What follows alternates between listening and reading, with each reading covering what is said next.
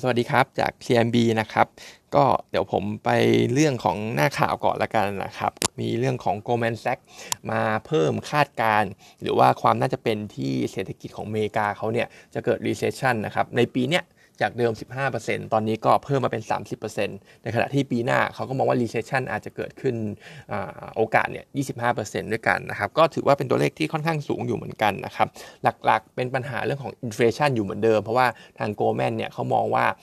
เศรษฐกิจอเมริกา inflation เนี่ยยังไม่ได้เลยจุดพีคไปนะครับ อาจจะเห็นอะไรที่มันยังน่ากลัวกว่านี้อีก ในขณะที่เรื่องของราคาน้ำมันเองเนี่ย ให้เป็นปัจจัยหนุนอินเฟชันเนี่ย อันนี้ทาง CEO ของ Exxon เขาออกมาพูดเหมือนกันว่า เราอาจจะเห็นเลเวลของน้ำมันเนี่ยอยู่ระดับร้อยกว่าเหรียญแบบเนี้ยไปจนอีกประมาณ 3-5 ปีข้างหน้านะครับ เพราะว่าในช่วงของ 2-3 ปีที่ผ่านมาเนี่ยการลงทุน พวกพลังงานฟอสซิล หรือว่าน้ำมันดิบอะไรพวกนี้การลงทุนแท่นขุดเจาะเนี่ยน้อยมากนะครับทำให้เรื่องของ supply ถึงแม้ว่าจะจบเรื่องของสถานการณ์สงครามไปเนี่ย supply ของน้ำมันก็น้ำมันของโลกเนี่ยก็น่าจะยังตึงตัวต่อเนื่องนะครับโอเปกเองก็น่าจะเป็นคนคุมราคาให้มันสูงๆแบบนี้ได้ต่อไปนะครับในขณะที่กลับมาที่ไทยเราก็จะมีเรื่องของตัว ไทยประกันชีวิตนะครับที่จะเข้าเทรดเนี่ยคาดว่าในเดือนกรกฎาคมนี้นะครับ ซึ่งไทยประกันชีวิตเนี่ยเขาว่ากันว่าก็เป็นหุ้นใหญ่ตัวหนึ่งแล้วก็ดูโปรไฟล์แล้วเนี่ยค่อนข้างน่าสนใจด้วยคิดว่าอาจจะอาอาจจะมีโฟแรงขาย จากกลุ่มของประกันตัวอื่น เพื่อที่จะเลสฟัน แล้วก็มาซื้อตัว IPO ตัวนี้นะครับ แต่ว่าส่วนตัวมองว่าปีนี้หุ้นประกันออยู่ในเทรนที่ค่อนข้างดีนะครับ คิดว่าแรงขายเนี่ยคงไม่ได้มาจากกลุ่มของเพื่อนๆเขาอย่างเช่นพวก BLA หรือว่าทิพยานะครับ คงเป็นแรงขายในหุ้นใหญ่ตัวอื่นๆมากกว่า ซึ่งไทยประกันชีวิตเนี่ยเหมือนว่าจะได้ fast tag พื่อที่จะเข้าตัว Set 50 ด้วย และตัวที่อาจจะกระเด็นออกเนี่ยจะเป็นตัวของ IRPC แล้วก็สวัสด์นะครับ เพราะฉะนั้นเนี่ยผมมองว่าแรงขายถ้าโฟล์อยากจะเลสฟันเรื่องของไทยประกันชีวิตจริงๆเนี่ยคงไปอยู่ที่ตัวอื่นมากกว่า ไม่ใช่หุ้นในกลุ่มเดียวกัน เพราะปีนี้ผมมองประกันน่าจะดีจากเรื่องของ bond yield ที่ปรับตัวค่อนข้างแรงนะครับในขณะที่อีกเรื่องหนึ่งที่เป็นประเด็นสำคัญวันนี้ก็คือสินเชื่อเช่าซื้อนะครับสคบ.เองวันนี้เขาคาดกันว่าจะ finalize และเกี่ยวกับเรื่องของการ cap เพดานเช่าซื้อ หรือว่าการออกกฎระเบียบในการเช่าซื้อนะครับ มี 2 ประเด็นด้วยกันก็คือ 1 สินเชื่อเช่าซื้อตัวมอเตอร์ไซค์ใหม่นะครับ ซึ่งเขาอยากจะ cap ไปที่ประมาณ 20%สำหรับดอกเบี้ยที่ชาร์จออกไป แต่ว่าราคาตลาดทุกวันเนี่ยเขาชาร์จกันอยู่ที่ประมาณ 30%บวกลบนะครับ เพราะฉะนั้นถ้า cap 20%เนี่ยถือว่าโดนกระทบค่อนข้างเยอะทีเดียว ไอตัว non-bank ใหญ่ๆเนี่ยก็จะเป็นตัวอย่าง SAWAD ที่มี port ของมอไซค์ประมาณ 20%นะครับของ total port เช่าซื้อมอไซค์เนี่ย 20%ของ total port ในขณะที่ MTC เพิ่งเริ่มทำสักปี 2 ปีเนี่ยก็มีอยู่สักประมาณ 6%นะครับเพราะฉะนั้น 2 ตัวเนี้ยก็จะโดนผลกระทบถ้าเรื่องนี้ implement ใช้จริง ๆ แล้วก็หุ้นเล็กที่ผมคิดออกเนี่ยก็จะมีพวก NCAP หรือว่า TK นะครับที่น่าจะโดนไปเต็มๆเลยถ้าถูกแคปตรงนี้นะครับแต่ว่า ถ้าถามความน่าจะเป็นเนี่ยยัง 50-50 อยู่นะครับ ก็ยังไม่รู้ว่าจะออกมาทางไหน ซึ่งถ้าสุดท้ายออกมาเป็น positive surprise เนี่ยหุ้นกลุ่มนี้ก็น่าจะเด้งได้ทั้งหมดนะครับ แล้วก็อีกเรื่องหนึ่งก็คือเรื่องของการคืนรถจบคืนรถจบหนี้นะครับเงื่อนไขปัจจุบันก็คือสมมติกู้รถกู้ซื้อรถมาปุ๊บอยากจะคืนรถไปเนี่ยก็ต้องผ่อนผ่อน ผ่อนไปหมึดผ่อนไป 1 ใน 3 ของมูลค่าสัญญาที่เรากู้มาก่อนนะถึงจะคืนรถจบหนี้ได้ ซึ่งตรงนี้มันก็เป็นอะไรที่ค่อนข้างทำให้วินัยคนมันเสียเหมือนกันเป็นมอรัลฮัสซาแล้วก็อาจจะเป็นลบกับอาจจะเป็นลบกับกลุ่มที่ปล่อยพวกเช่าซื้อรถยนต์มือหนึ่งมือสองเยอะ อย่างเช่นพวกทิสโก้ TTB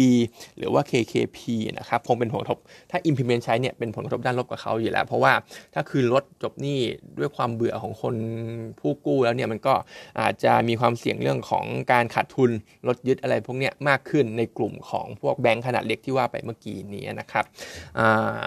ซึ่งผลกระทบด้านลบเนี่ยจริง ๆ ไม่ได้มีเฉพาะแบงค์นะครับ ถ้าออก implement ใช้มาจริงๆเนี่ยอาจจะมีในเรื่องของยอดขายในกลุ่มของยานยนต์อาจจะอาจจะชะลอตัวเช่นกันในบ้านเรานะครับ เพราะว่าถ้าจะคือรถจบหนี้เนี่ย แน่นอนว่าพวกธนาคารเล็กๆ พวกนี้ต้องเรียกร้องเงินดาวที่มากขึ้น พอเงินดาวมากขึ้น การกู้การซื้อรถมันก็ยากขึ้นนะครับ เพราะฉะนั้นก็ดูดูมาตรการที่อยากจะออกมาเนี่ยดูถ้าออกจริงๆเนี่ยเป็นผลไม่ดีเท่าไหร่ในเป็นผลที่ไม่ค่อยดีเท่าไหร่กับ ไม่ว่าจะเป็นตัวธนาคารเอง หรือว่าตัวกลุ่มของยานยนต์เอง หรือว่าผู้บริโภคเองก็ตามนะครับ อันนี้ก็ต้องดูกันอีกทีนะครับในขณะที่ paper ของเราวันนี้มีตัวของติดล้อนะครับ ซึ่งติดล้อก็เป็น top pick ของเราอยู่แล้วในกลุ่มของ non-bank และก็ต้องบอกว่าเขาเนี่ยปลอดภัย 100%จากเรื่องที่พูดไปเมื่อกี้นี้เกี่ยวกับสคบนะครับ เพราะว่าติดล้อเนี่ยไม่ได้มีสินเชื่อเช่าซื้อเลย ไม่ได้ผูกผลกระทบจากการ cap หรือว่าการคืนรถจบหนี้นะครับstory หลักของเขาในปีนี้ก็ยังเป็นเรื่องเดิมก็คือประเด็นเรื่องของ loan growth เรื่องของเบี้ยประกันที่เติบโตนะครับซึ่ง loan growth เนี่ยตอนนี้การขยายสาขาของเขาทำได้ค่อนข้างดีนะครับครึ่งปีเนี่ยซัดไปประมาณ 170 สาขาและ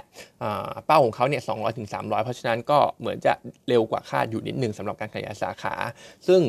ยิ่งขยายเนี่ยปกติโดย standard ของกลุ่มเนี่ยยิ่งขยายยอดยอดยอดสินเชื่อต่อสาขาเนี่ยมันจะ drop ลงนะครับ แต่ว่าติดล้อเนี่ยขยายได้ดีมาก ยอดสินเชื่อยอดสินเชื่อต่อสาขาเนี่ยไม่ได้ drop ลงเลยนะครับ ก็เป็นการขยายที่มีคุณภาพพอสมควรสำหรับติดล้อ ตรงเนี้ยเขาใช้โมเดลของเขาดิจิตอลดิจิตอลอะไรที่เขาใช้เนี่ยนะครับ ก็อาจจะมีพวก Data เกี่ยวกับความหนาแน่นของประชากร แหล่งที่ตั้งของโรงงานอะไรพวกนี้นะครับหรือแม้กระทั่ง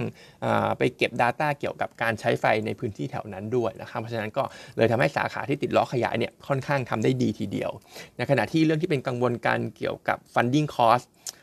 cost of fund นะครับก็ติดล้อเนี่ยมีการ raise fund ไปแล้วในปีนี้เพื่อที่จะ secure ดอกเบี้ยที่ยังไม่ได้ขึ้นในไทยเราเนี่ยไปพอสมควรแล้วนะครับ แต่ว่าก็อนาคตก็อาจจะมีผลกระทบบ้าง แต่ตอนนี้ secure ไปพอสมควรแล้ว และต้องบอกว่าถ้าเทียบเรตติ้งกันเนี่ย ติดล้อเนี่ย 1A นะครับ ในขณะที่ SAWAD MTC เนี่ย Triple B บวกเพราะฉะนั้นส่วนต่างดอกเบี้ยตรงนี้มันอยู่สักประมาณ 1%สำหรับ credit rating ตรงนี้นะครับเพราะฉะนั้นติดล้อก็ดูเป็นหุ้นที่น่าจะเป็น winner ในส่วนของ cost of fund นะครับเรื่อง asset quality ก็เช่นกัน เขามี coverage ratio สูงสุด มี NPL ต่ำสุด ตรงนี้เขาก็เป็น winner อีกนะครับเพราะฉะนั้นเนี่ยก็แน่นอนครับเป็น top pick ของเรา เราแนะนำเป็นซื้อ target price เนี่ย 45 บาทนะครับ เรา forecast EPS growth เนี่ยในรอบ 3 ปีข้างหน้าก็ประมาณ 26%ด้วย CAGR นะครับ ก็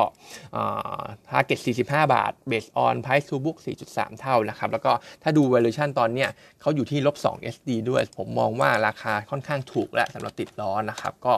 ส่วนตัวก็คิดว่าเป็น strong buy เลยสำหรับหุ้นตัวนี้นะครับ วันนี้ก็มีเท่านี้นะครับ